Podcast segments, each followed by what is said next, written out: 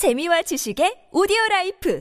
팟빵 나 이번에 남도 여행 떠나려고. 남도 여행? 응, 남도 관광이랑 레저도 즐기고, 게다가 남도의 맛. 생각만 해도 너무 신나. 오, 그래? 그럼 남도 패스는 챙겼지? 남도 패스? 충전식 카드 한 장으로 KTX, 렌터카, 숙박, 음식, 레저, 관광 모두가 할인이 되는 카드야. 그 한 장으로 그게 다 된다고?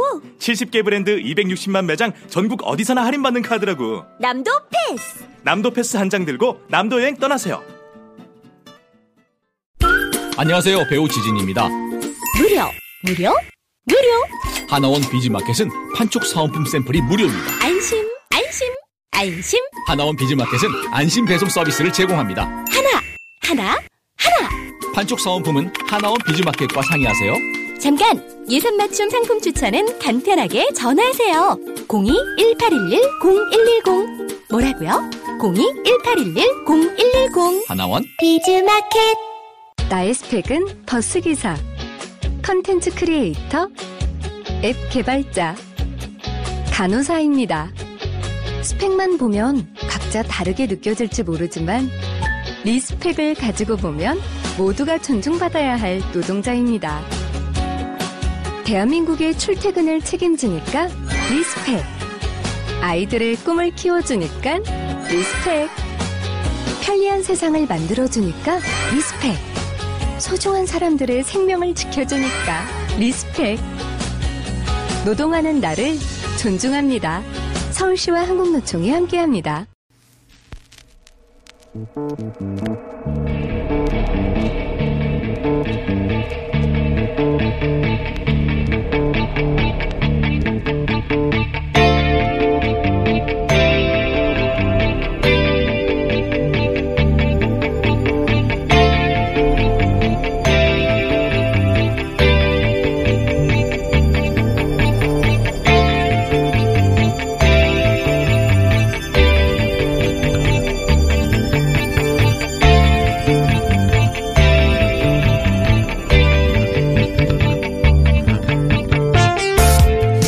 정말 유난히 많은 일들이 이어졌던 한 해였습니다. 평창 올림픽을 계기로 남북 관계는 극적으로 달라졌고 이제는 평화가 번영으로 이어지길 바라고 있죠.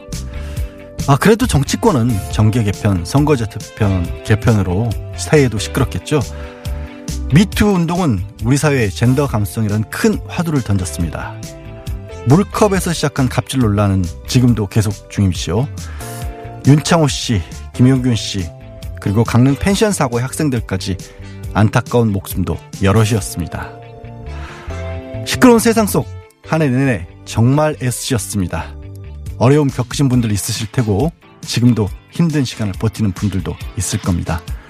아무쪼록 새해엔 경제도 풀려서 따뜻한 날들이 많았으면 좋겠습니다. 2018년을 마무리하는 날 아침 이틀 알바 양결이었습니다.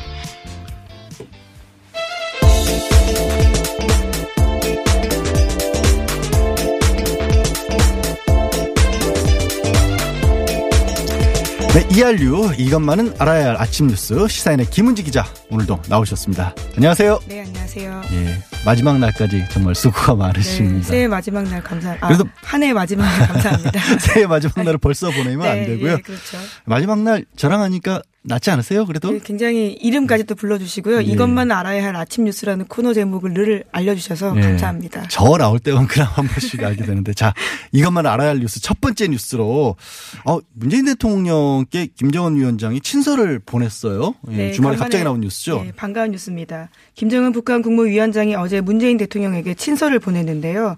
두 정상이 내년에도 한반도 평화와 번영을 위해 함께 나아가자라는 뜻이 담겨 있다라고 합니다. 김의겸 청와대 대변인이 김 위원장은 두 정상이 한 해에 세 번씩이나 만나며 남북 사이의 오랜 대결 구도를 뛰어넘는 실질적이고 과감한 조처를 이뤄냈고 이를 통해 우리 민족을 군사적 긴장과 전쟁 공포로부터 벗어나게 했다라는 점을 강조했다고 전했습니다. 예.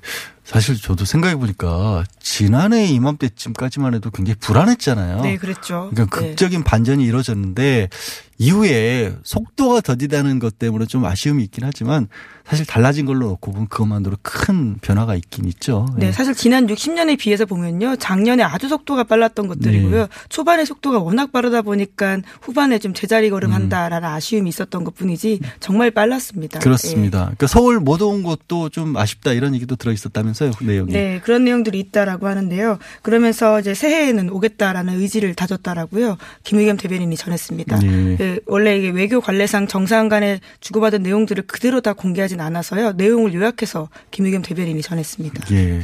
그 친서 윗부분, 그러니까 인사말 그렇죠. 부분만 사진으로 예. 딱 찍어서 친서가 오긴 왔었다라는 얘기를 그렇게 예. 보여주셨더라고요. 또두 장짜리 내용이어서요. 그 외에도 꽤 많은 내용들이 들어있는 것으로 보입니다. 그러게요. 그 내용이 뭔지 좀 기대가 되네요. 수식어만으로 두 장을 채우진 않았을 테니까. 예. 근데 그 트럼프 대통령에게도 메시지가 이미 갔다 나면서요. 네, 오늘 아침 조선일보가 그렇게 음. 보도하고 있는데요. 북한이 미국 워싱턴에도 친서 수준의 메시지를 28일 정도에 보냈다라고 합니다. 음. 정통한 외교 소식통을 인용한 기사인데요. 북한이 서울에만 메시지를 보냈겠냐라면서 미국에 먼저 북미 회담과 관련한 유화 메시지를 보냈다라고 합니다. 예.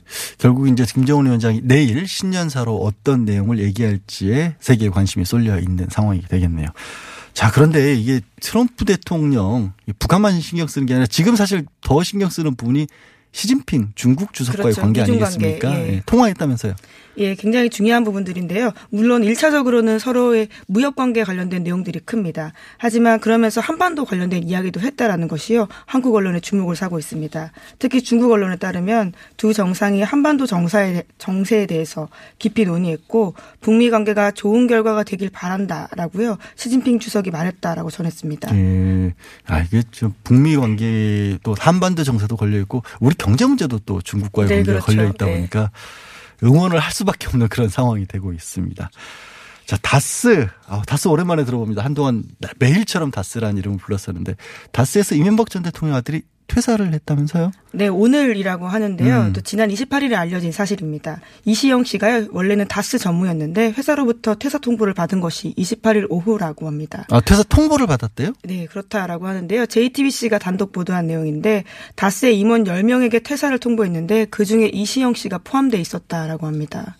이건 의미를 어떻게 봐야 될까요? 뭐 전 대통령 아들인데 사실상 실질적으로 지배주로 보고 있고 법원에서도 이전 대통령 그거 맞다 그랬는데 왜 아들이 물러나야 하죠 지금 네, 시점에서? 그러다 보니까 이제 2심 재판 1월부터 굉장히 빠르게 속도를 내거든요. 그러한 음. 2심 재판을 염두에 둔 전략이 아니겠느냐라는 해석도 나오고 있습니다. 음, 결국 이제 재판과도 연결시켜 생각해 볼 수밖에 없는 시점이라는 그렇죠. 거죠. 다스는 이명박 전 대통령께 아니다라는 것이요. 이 씨 일가의 오래된 주장이었거든요. 음. 그런 것들을 이제 뒷받침하는 행보가 아닌가라는 해석을 할 수밖에 없는 거죠.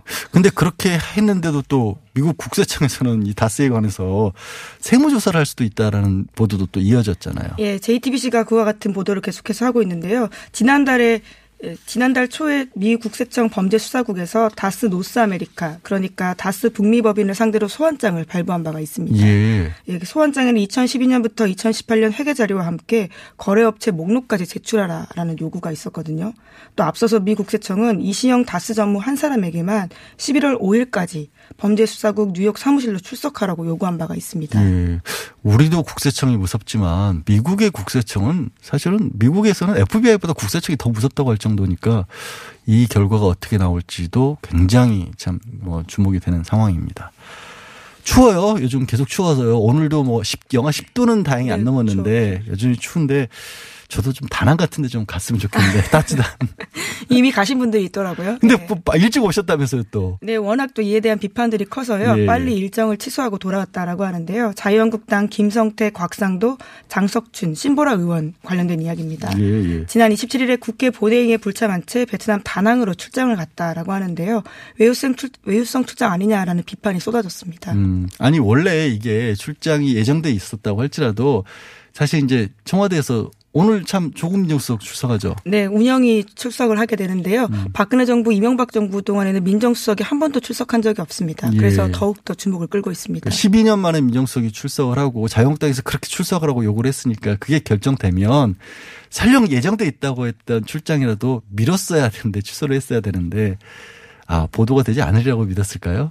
예, 글쎄요. 그래서 워낙 이에 대한 비판이 거세지니까요. 김성태 전 원내대표도 빨리 귀국을 했고요. 나머지 의원들도 좀 빨리 귀국을 했다라고 하는데요. 김성태 전 원내대표는 이렇게 이야기하고 있습니다. 오후 2시로 예정된 본회의가 계속 늦어지는 바람에 어쩔 수 없이 공항을 갔다라고 하면서요. 하지만 국민께 송구스러운 마음이다라고 밝혔습니다. 본회의가 늦어져서 갔다고 하지만 본회의에서 얼마나 중요한 일들이 많이 처리가 됐어요. 근데 이분들만 빠졌던 건 아니죠, 사실은. 네, 그렇습니다. 이와 관련돼서는 계속해서 비판을 일고 있는데요. 물론 본회의 다음 날이긴 한데 국회 운영위 소속 여당 의원들도 2박 3일 일정으로 일본 오사카와 고베 등을 방문하고 있습니다. 음. 또 본회의가 떠나기 전날 김성태 의원 등 관련된 외유성 출장 논란이 있자요.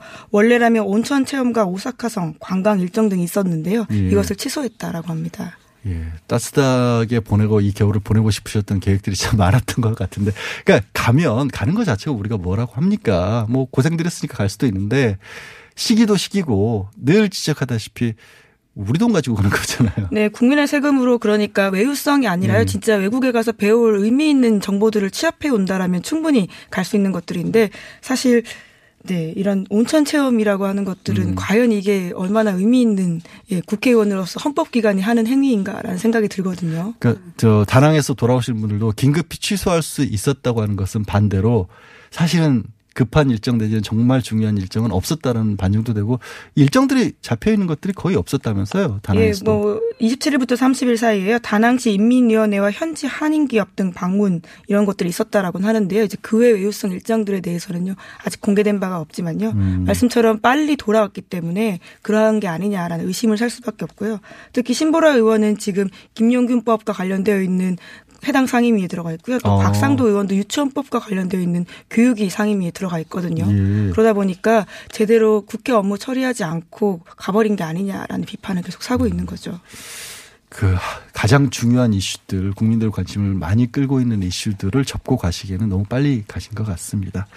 그거 끝나고 가면 안 됐었을까요? 근데 네, 그러니까요. 근데 이제 이런 이야기가 있는데요. 운영위의 경우에는 더불어민주당은 3천만 원, 자유한국당은 2천만 원, 바른미래당은 1천만 원 등 교섭 단체별로 해외 시찰 예산이 있다라고 합니다. 아. 그러니까 연내 다 사용해야 되기 때문에 이런 식으로 무리하게 한 게 아니냐라는 해석이 나오고 있는 거죠. 예산 그걸 다 써야 한다. 안 쓰셔도 되는데 안 쓰면 결국 국비로 다시 환수되는 그렇죠. 거잖아요. 예. 그 환수되면은 그 얘기를 차라리 좀 크게 떠들어 주셨으면 좋았을 것 같습니다. 자, 이제 다른 얘기로 좀 넘어가 보죠. 삼성 뒷돈을 받은 경찰 얘기가 또 나오고 있는데 이건 어떤 얘기죠? 네, 여러 차례 뉴스공장에서 전해드린 바가 있는데요. 4년 전 삼성전자 서비스 노조의 파업 도중에 스스로 목숨을 끊은 바 있는 노조원 고 여모석 씨 관련된 예, 예, 예. 부분입니다. 이 사건을 소위 시신탈취하는 사건들이 있었었는데요. 음. 당시에 경찰관들이 있었던 것으로 배후에 있었다라는 건데요. 검찰은 이 경찰관들이 삼성으로부터 뒷돈을 받고 시신탈취를 도운 것으로 보고 있습니다. 예. 당시에 양산경찰서 정보과 소속 하모 씨 등 두 명이라고 하는데요. 노조장에 동의했던 염 씨의 아버지 마음을 가족장으로 바꾸기 위해서 삼성으로부터 6억 원을 건네받아서 염 씨 아버지에게 전달하는 역할을 했고요. 음. 뿐만 아니라 염 씨 아버지 지인을 시켜서 노조원들이 시신 운구를 막고 있다라고 신고까지 한 것으로 조사됐습니다. 예, 결국에는 이렇게 해야 파장이 좀 빨리 수그러들고 조용히 끝날 수 있다라는 게 이제 삼성 측의 바람이었을 텐데 네, 그거를 그렇죠. 경찰이 중간에서 네. 개입을 해서 도와줬다라는 네, 심지어 돈을 천만 원 받았다라고 하는데요. 그러면서 화장 결제를 서두르기 위해서 수사상 필요하다라는 식의 허위 공문서를 경찰서에다가도 보냈다라고 합니다. 예 수사는 안 했죠. 네, 참, 이 황당한 일일 수밖에 없는데요. 경찰들이 자신이 원래 가지고 있는 권리들을 이런 식으로 일정 사기업들이 이 노조를 파괴하는 공작에 활용했다라고 하는 것들이고요. 이것도 정말 겨우 2014년에 일어났던 일인데요. 이제서야 겨우 드러난 것들입니다. 음, 참 이런 일들이 터질 때마다 이제는 더 이상 없어야 될 텐데라는데 이거 돈 천만 원이 결국 작은 돈은 아니죠. 하지만 이 천만 원 때문에 막아버린 일들이 훨씬 더 우리 사회에 중요한 일들인데 이 불들을 여기에 경찰이 개입을 했다는 분이 정말 아쉽습니다. 예. 자, 또 다른 뉴스가 뭐가 있죠? 네, 청와대가 민간 기업인 KTNG 사장 교체를 지시했다라고요. 전직 기획재정부 사무관이 공개적으로 주장했습니다. 신재민 전 기획재정부 사무관인데요. 그제 유튜브에다가 이와 관련된 내용들을 올렸습니다. 그러자 기재부는 반박하고 있는데요. 신 전 사무관이 유튜브에서 말한 내용은 사실과 다르고 그가 재직 중에 KTNG 담당과인 출자 관리과 소속도 아니었다라고 비판하고 있습니다. 예. 이게 지금 뭐 최근에 문제가 되고 있는 그 전직 특별감찰관의 김태우 수사관의 어떤 폭로라고 해야 될지 아직까지 폭로라고 단정하기는 어렵고요. 의혹을 주장하고 있는 부분들과도 좀 연관이 돼 있다고 해야 될까요? 뭐 지금 오늘 아침 조선일보는 그와 관련해 가지고 연관되어 있는 기사들을 좀 쓰긴 했는데요. 네. 오늘 운영기가 열리기 때문에 국 청와대에서도 어떤 식으로 반박을 할지 지켜봐야 될 것 같습니다. 지금 이 내용에 대해서도 좀 기획재정부에서는 반박을 하고 있죠. 네, 그렇습니다. 그러니까 청와대 지시가 있었다는 주장도 사실과 다르고요. 관련된 문건도 과- 주장과는 다르다라고 이야기하고 있기 때문에요. 좀 내용들을 지켜봐야 될 것 같습니다. 음, 더 구체적으로 좀 내용을 좀 살펴보죠. 그러면 어떤 내용들이 과연 있었는지. 예, 기획재정부 얘기는 보도 자료를 내서 지금 해명을 했었고 지금 전혀 그 내용이 아니다라고 하는데 어, 정상적인 업무 처리 과정이었다라는 얘기죠. 네, 그러면서 KTNG 사장 인사에 영향을 미치기 위해서 작성된 문건도 아니었고 그런 지시가 있었다라는 것도 사실이 다른데 신전 사무관이 이와 관련해서 과장하고 있다라고 주장하고 있는 겁니다. 네. 그 결국에는 오늘 이제 조국 민정수석 출석해서 나오는 얘기들과 다 이어질 것으로 보이는데 왜 유독 이런 문제들이 갑작스럽게 좀 불거진다라고 볼까요? 네. 글쎄요. 예, 김은지 기자에게 제가 물어봐도 음, 너무 당황해하실 것으로 예. 보이긴 하는데 오늘 조국 민정수석 나와서는 어떤 말씀 하실 것 같아요? 예, 아무래도 단단하게 좀 해명을 준비해 오지 않았을까 싶은데요. 음. 지금까지 자신의 SNS 등을 통해서 어 소위 이제 노 서렌더라고 하나요? 그런 노래를 올리면서 굴복하지 않겠다라는 식의 음악을 올렸다라고 알려져 있기 때문에 이번에도 그와 관련해서는 꽤 단단하게 준비해 오지 않겠나 싶은데요. 예. 물론 야당에서도 거세게 준비를 하고 있습니다. 예. 예, 라인업을 바꿨다라고 하더라고요. 라인업을 전부 뭐 경찰이나 검찰 출신들로 뭐 포진을 시켰다라는 얘기가 나오고 있는데 과연 오늘 10시부터 청, 어, 어, 운영위원회죠. 청문회는 아니고 네. 운영위에서 어떤 일들이 벌어질지 한번 또 지켜봐야 될 것 같습니다. 아, 오늘 김은지 기자님 한 해 수고 정말 많으셨습니다. 예, 벌써 매일 아침 마지막 이렇게 날이네요. 예. 이 추운 날에 오셔가지고 고맙습니다. 예, 감사합니다. 서울시 거주자 우선 주차장 공유 관련 속보입니다. 현장 연결해 보겠습니다. 서 기자 나와주세요. 네, 현장에 나와 있는 서 기자입니다. 거주자 우선 주차장 공유 이게 정확히 무엇인가요? 네, 말 그대로 거주자가 사용하지 않는 시간을 활용하여 타인에게 주차장을 제공해주는 공유 서비스입니다. 아, 그럼 이제 비어 있는 주차장을 제대로 활용할 수 있겠네요. 네, 단속 걱정 없이 저렴하게 이용이 가능하고 배정자는 요금 감면 혜택까지 시민 여러분들의 참여로 활성화될 수 있다고 하니 포털에서 공유 허브를 검색해 보세요. 이 캠페인은 서울특별시와 함께합니다. 먹었니? 마이 무따 아이가 떠나라. 체지방? 무지 많다 아이가 떠나라. 콜레스테롤? 마이 높다 아이가 떠나라. 일석삼조 다이어트 미궁 떠날 땐 체지방? 핫! 콜레스테롤? 핫! 핫! 먹은 만큼 싸주마. 새끈하게 비워주마. 핫! 핫! 핫! 체지방 콜레스테롤 완전 분해 완전 배출 일석삼조 다이어트 미궁 떠날 땐 떠날 때 세계 구매 시 빼사랑 밥사바 추가 증정 이벤트 안녕하세요. 배우 박진입니다. 추운 날씨만큼 난방비 걱정도 많이 되시죠? 제가 난방비 아끼는 꿀팁 하나 알려드릴까요? 그건 바로 보일러를 열효율 높은 친환경 보일러로 바꾸는 거예요. 열효율 높은 친환경 보일러는 연간 13만원 정도 난방비를 절약해주고 최대 5만원의 서울시 에코마일리지도 받을 수 있대요. 거기다 미세먼지와 온실가스 배출을 10분의 1로 확 줄일 수 있다니. 우리 집 보일러, 여효율 높은 친환경 보일러로 바꿀 만하죠?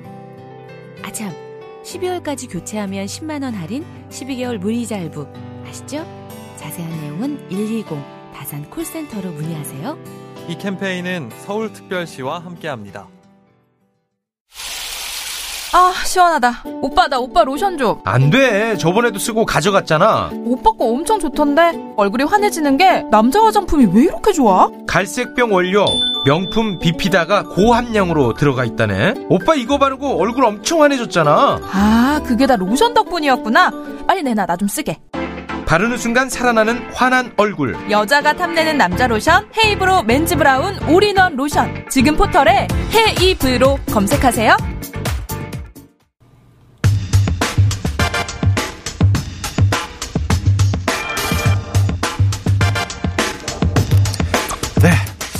한참 뜨거운 이슈가 되고 있죠. 내년도 최저임금 인상이 바로 하루 앞으로 다가왔습니다. 하루 지나면 새해니까요.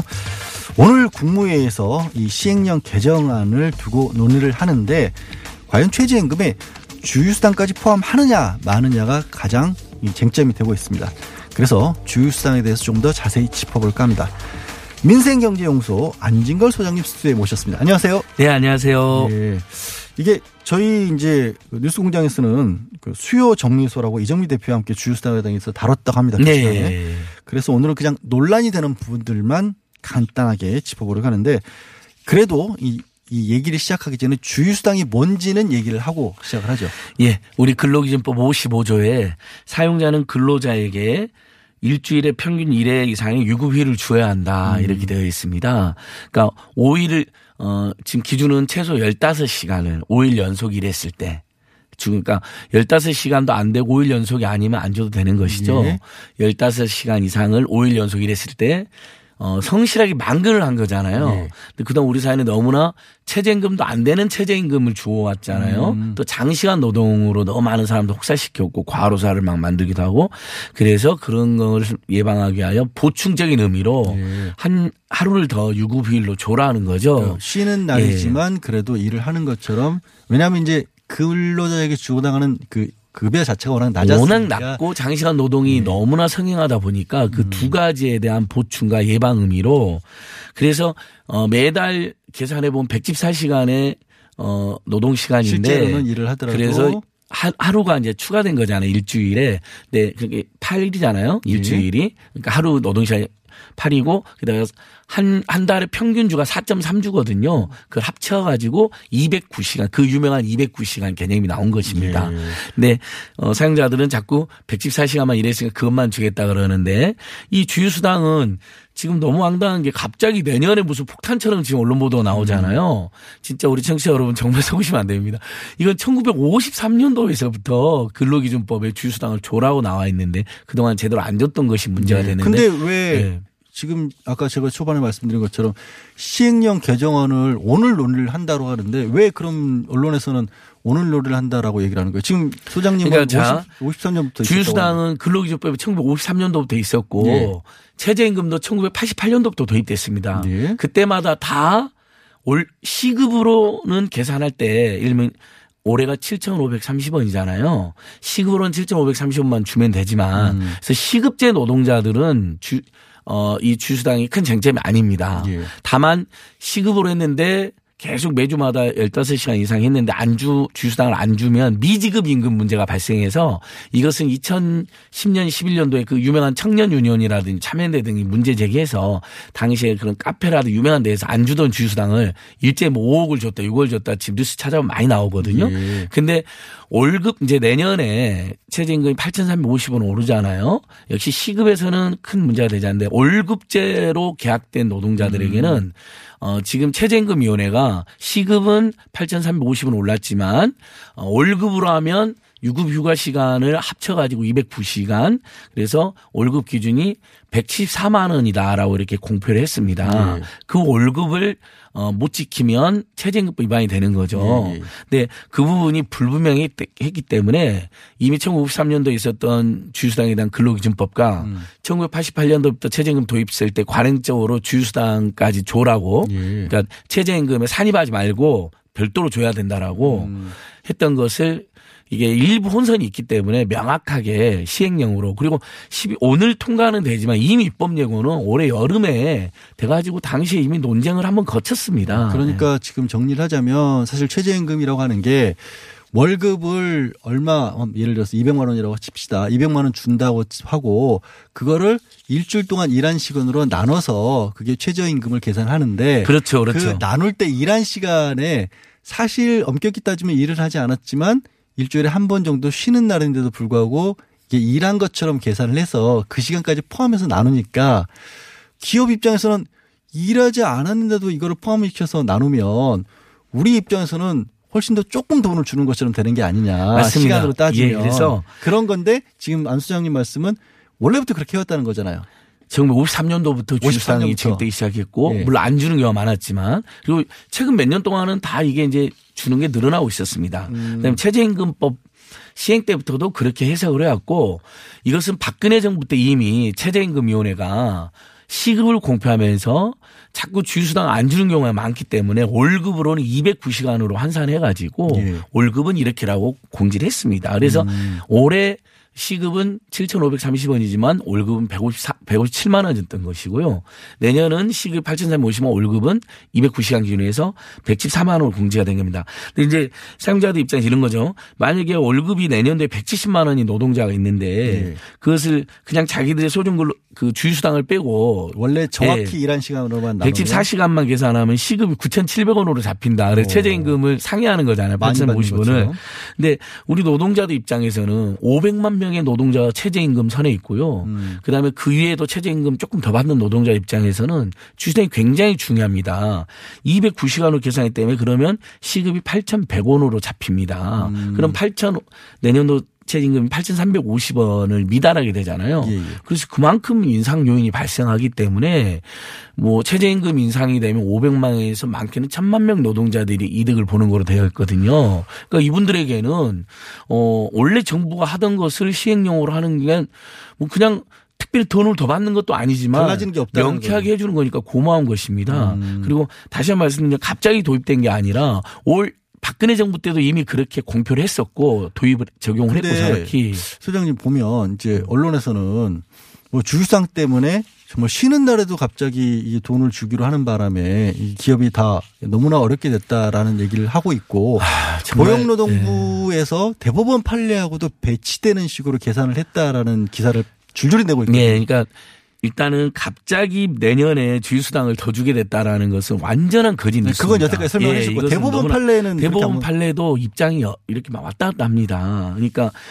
그 최저임금 산정 때는 주휴 시간을 어 빼고 해라라는 판례가 나왔던 건 사실입니다. 예. 근데 통상임금을 정할 때 있잖아요. 음. 통상임금이 이제 잔업체라라든지 퇴직금의 기준이 되는 거잖아요. 예. 이때는 사용자들 입장에서는 어, 시급이 적은 게 유리하겠죠. 시급 환산했을 때 그렇죠. 월급제에서.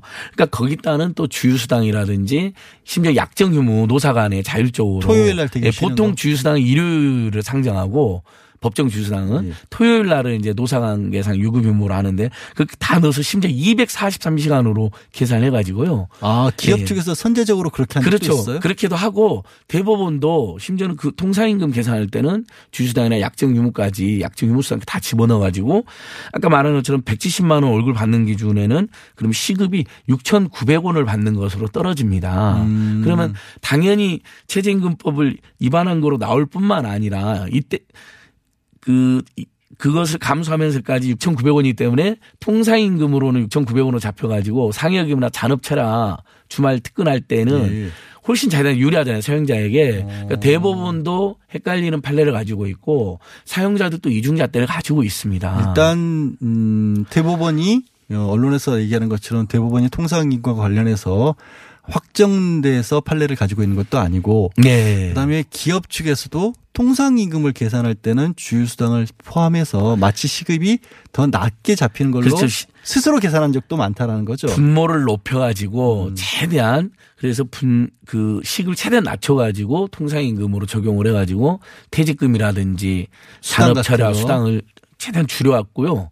그렇게 주장을 합니다. 실제로 지금도 그렇게 해야 지금도 된다고. 그런데 최저임금 계산할 딱 월급제. 시급제도 아니고 월급제 최저임금 계산할 때만 갑자기 태도를 바뀌어 가지고 어, 주 시간을 포함시키면 안 된다. 그래서 마치 시급이 굉장히 많은 것처럼 이렇게 일종의 사기를 하는 것이죠. 근데 어쨌든 지금 보면 이게 최저임금 산입 범위를 계산할 때 뭐 상여금이나 복리후성비도 일부가 지금 들어가 있다라면서요. 예, 그렇습니다. 그래서 채 안 된다고 이게 자, 그래서 지금 내년도 최저임금 이야기를 너무 갑자기 쏟아내고 있잖아요, 또. 예. 근데 일단 첫 번째 통계, 민원연과 미디어오늘을 조사하면 박근혜 정부 때 최저임금에 대한 보도가 한 달치 보도라면 최저임금에 뭐 문제든 뭐 칭찬이든 문재인 정부에서는 그게 하루치로 쏟아져 나옵니다. 아, 같은 양이 예, 가, 그러니까 한 달치 보도했던 게 박근혜 정부에서는 그냥 넘어갔던 거죠. 음. 근데 문재인 정부에서는 우리가 보기에는 이건 저소득 가구나 노동자들 위해서 꼭 필요한 조치이고 사실 주휴수당을 빼버리면 올해 기준으로도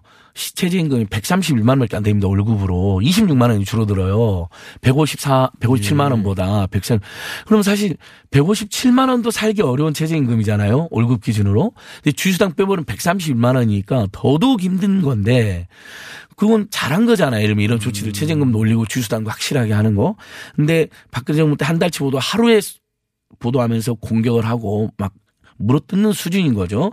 근데 그렇게 해서 그럼 내년에 최저임금이 또 그렇게 대폭 오르는 거냐. 자, 첫 번째. 작년에 심주전 4% 원래 적용됐습니다. 너무 많이 올렸다면서요. 그래서 자연스럽게 올해 최저임금 인상률이 10.9%로 줄어들었잖아요. 이미 본인들이 요구한 대로 조절이 된 겁니다.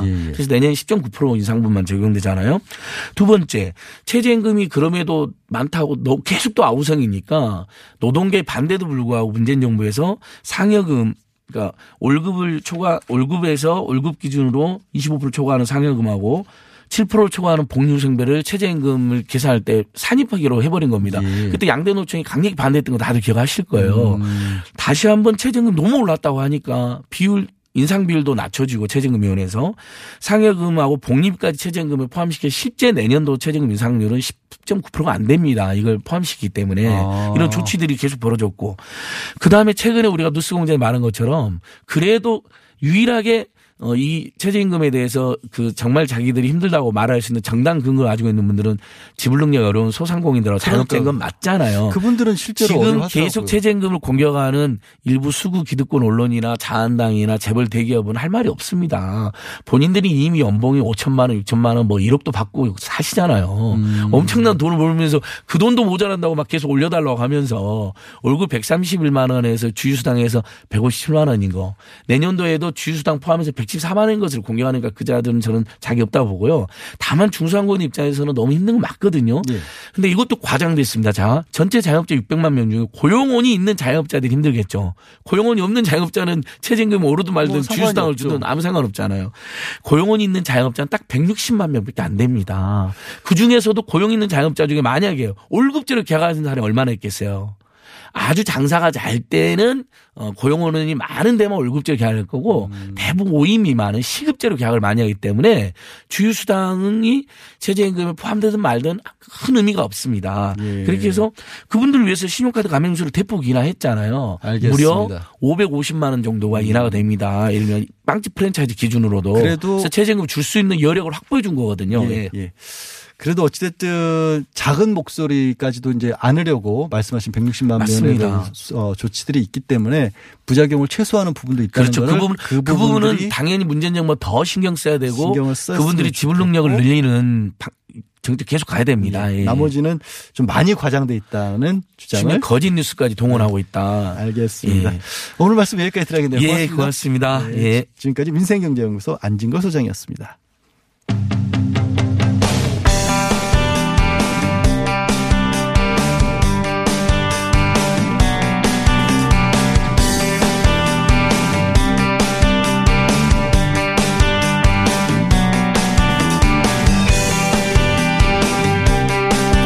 네, 내일이면 2019년인데요. 이게 해자가 많이 나옵니다. 새해가 되고요. 기해년이고요. 돼지해입니다.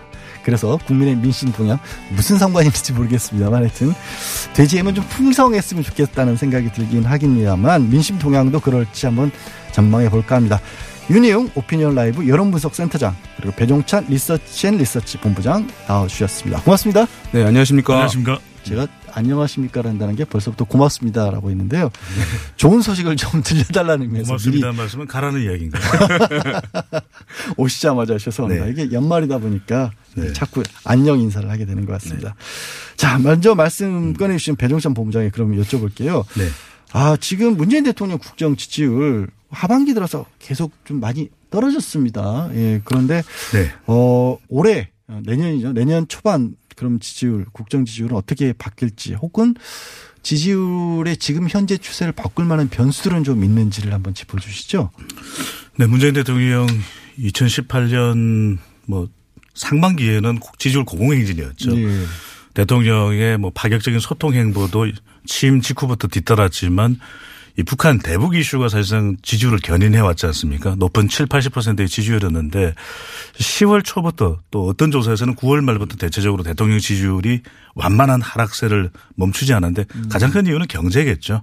아무래도 새해 경기 둔화 이야기가 나오고 있는데 경제에서 어느 정도의 성과를 올리느냐 이 부분이 문재인 대통령 제일, 제일 중요한 관건인데 또 하나 지적해야 되는 부분은 주변 인사들, 주변 인물들이 논란을 겪지 말아야 하는 것도 대통령 지지율에는 매우 또 중요할 걸로 보여지는데 2019년 중요합니다. 왜냐하면 임기 3년 차에 중간평가 성격이 강하거든요. 그런 만큼 아 정말 2019년에는 국정 운영의 동력을 살리기 위해서는 지지율 선샤인이 돼야 되지 않을까. 지지율 선샤인. 지지율 선샤인. 네. 윤희호 센터장님은 어떤 변수들이 있으리라고 보세요? 일단은 어, 이 대통령 국정 평가, 대통령 국정 지지율 뭐 여러 가지 이제 평가의 총합이기 때문에 매우 중요하긴 한데요.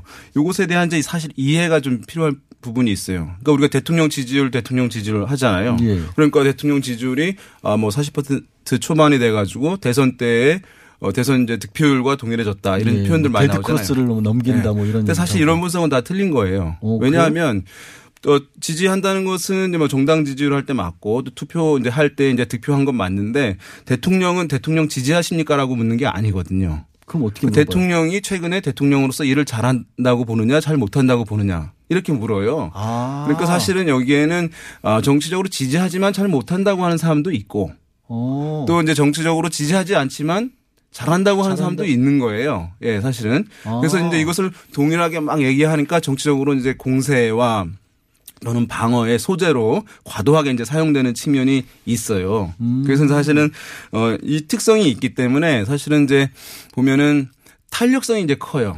그러니까 뭐냐면 일 잘하냐 못하냐라고 네. 하는 게 아, 이거는 좀 못했다라고 하면은 내가 호감을 갖고 있지만 못했다라고 해가지고 그런데 이제 언론에서는 그 묶어서 대통령 지지율이라고 하잖아요. 음, 그러니까 나는 여전히 대통령을 뭐 다시 투표를 하더라도 투표를 하겠지만 지금은 못 하고 있다 이렇게 할수 네. 그렇죠. 있다는. 사람들이 다 정치적으로 전략적으로 응답하는 건 아니거든요. 일반인들이 통상적으로 그냥 어, 무덤덤하게 아 최근에 이러이런 일들 뭐 경제가 좀 안 좋고 하니까 초반에 비해서는 좀 잘 못해라고 음. 생각해서 나오는 것인데 이걸 이제 정치적으로만 이제 해석을 하는 측면이 있어서 오해들이 좀 커지는 부분들이 있는데요. 예.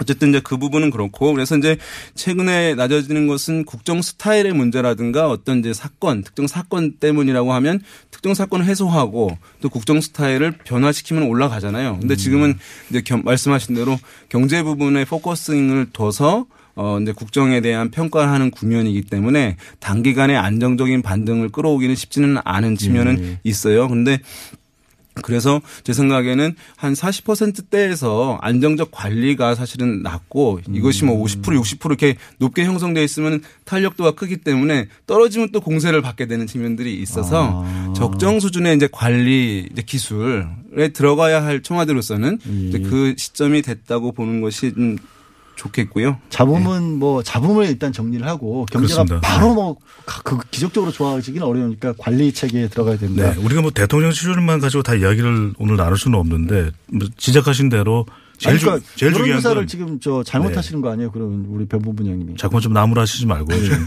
격려를 먼저 해 주셔야죠. 네. 예. 근데 말씀하신 대로 지지율이라는 것에 너무 의존할 필요는 없지만 음. 지지율은 관리될 필요는 있거든요. 네. 특히 중요한 지지, 지지 국정 수행 평가에서 중요한 것은 긍정 평가도 중요하지만 부정 평가를 낮추려고 하는 노력이 상당히 중요합니다. 예, 그래서 문재인 대통령의 긍정 평가는 역대 대통령과 비교하더라도 양호한 편인데 부정 평가가 아직도 임기 중반을 넘지 않은데 너무 높다는 것이거든요. 음. 바로 이 부분을 2019년 기해년 기회를 만들어야죠. 예. 네. 그래서 요건 가능할 수 있다. 네, 이렇게 보여집니다. 네. 문재인 대통령 잘 되시라는 게 아니라 그래야 이제 우리 국내 정치를 국민들이 안정하기 아이, 때문에 그럼요. 이런 부분을 네. 지적을 드린 것 같고요. 자, 야당 얘기로 좀 넘어가 보죠. 자, 2월에 자유한국당 이제 전당대회 하지 않습니까? 당대표 경선하고 내후년 총선 결국엔 그게 어, 좌우를 할 수 있을 텐데 아, 이거는 뭐 너무 막연한 질문인 것 같아요. 네. 자유한국당 당권에 관한 추이를 한번 좀 짚어주시죠. 윤 센터장님이 이번에 네. 먼저 말씀해 주실까요? 지금 음 거론되고 있는 후보들 내년 2월에 전당대회가 있는데 오세훈 전 서울시장 지금 열심히 뛰고 있다고 하는 뭐 기사들 나오고 있고요. 또 어, 김태호 예. 어, 전 경남지사 도 어, 이제 마음이 있다고 하는 아, 공식적으로 얘기는 하지는 않았습니다만은 여기에 이제 친박계 성향이 크고 박근혜 정부에서 총리를 지냈던 이제 황교안 전 총리 어, 요렇게 이제 주요한 3인의 후보들이 거론이 되고 있고요. 그 외에도 사실은 많긴 합니다. 이제 정우택 의원이라든가 뭐 조경태 의원도 있고 심재철 의원도 있고 주호영, 안상수, 김진태 의원까지 이제 있긴 한데요.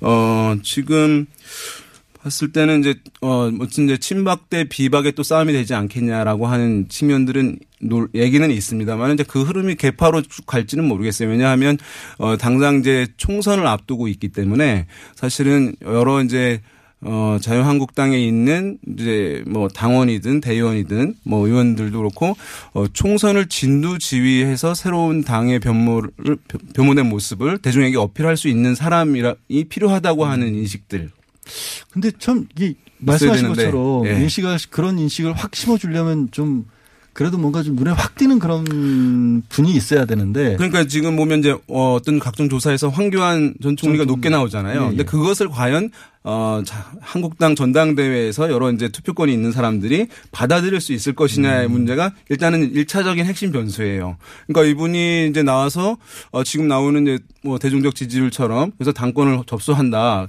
그랬을 때 과연 그 다음 총선에서 황교안 총전 총리를 간판으로 해서 선거를 과연 치를 수 있을 것이냐. 예. 지금보다 좀 개선될 수 있지만 왜냐하면 보수층을 결집할 수 있지만 선거라는 것은 지금보다 나아진다고 해서 승리하는 것이 아니라 경쟁 정당보다 나 앞서야 어, 되는 그- 거잖아요. 그렇죠. 그 부분에 대한 문제가 해결되는 건 아니기 때문에 예. 어, 그런 면에서 봤을 때는 아마 황교안 전 총리도 과연 이제 그 전당대회 출마를 아, 쉽게 결정하지 못할 가능성이 있어요. 본 이런 메커니즘을 알기 때문에. 근데 황교안 전 총리도 그래서 이제 결단을 내린다 이런 황교안 전 총리는 무슨 일 있을 때마다 계속해서 이름은 나오는데 확실하게 결단을 안 내리시는 것 같고 오세훈 전 시장도 로키로 열심히 다니시라는데 확 아직 깃발을 드시지는 않고 있어요. 왜 그럴까요? 그- 그런 이유가 지금 말 그대로 암중 모색입니다. 아직도 한쪽의 색깔을 드러내기가 쉽지 않은 것이 지금 지지율이 소폭 상승하기는 했지만 자유한국당 지지율이 여전히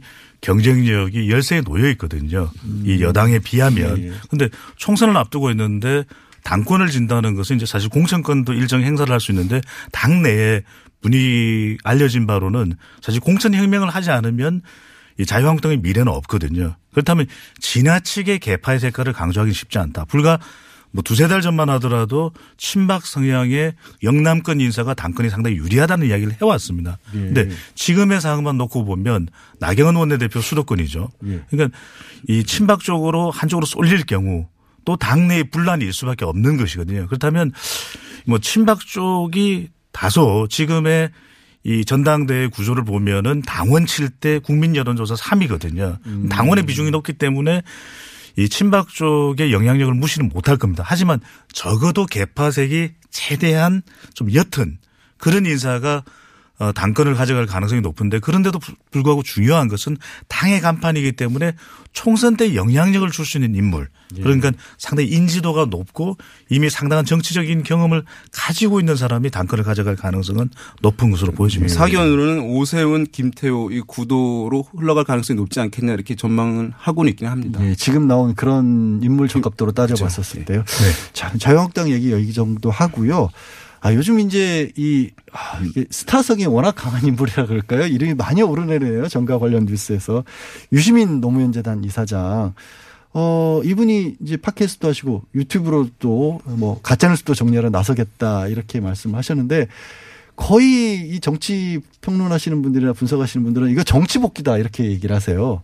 지금은 아닐 걸로 보여져요. 왜냐하면은 여론조사하고 있는 입장에서 보면 뭐 본인이 대선 후보 까면 안 되더라도 아니 나 내 이름도 차기 대선 후보 여론조사에 좀 넣어줘. 사실 이런 이 의지가 있거든요. 그런데도 불구하고 중앙선거 여론조사 심의위원회에 예. 뭐 심지어는 뭐 실제 했는지 어떤지 모르겠는데 공문까지 전달해서 내 이름은 차기 대선 후보에서 빼달라 음. 이런 강한 입장을 가지고 있다면 적어도 저는 지금 순간에는 출마 의사는 없다. 근데 심지어는 일각에서는 이런 이야기를 하죠.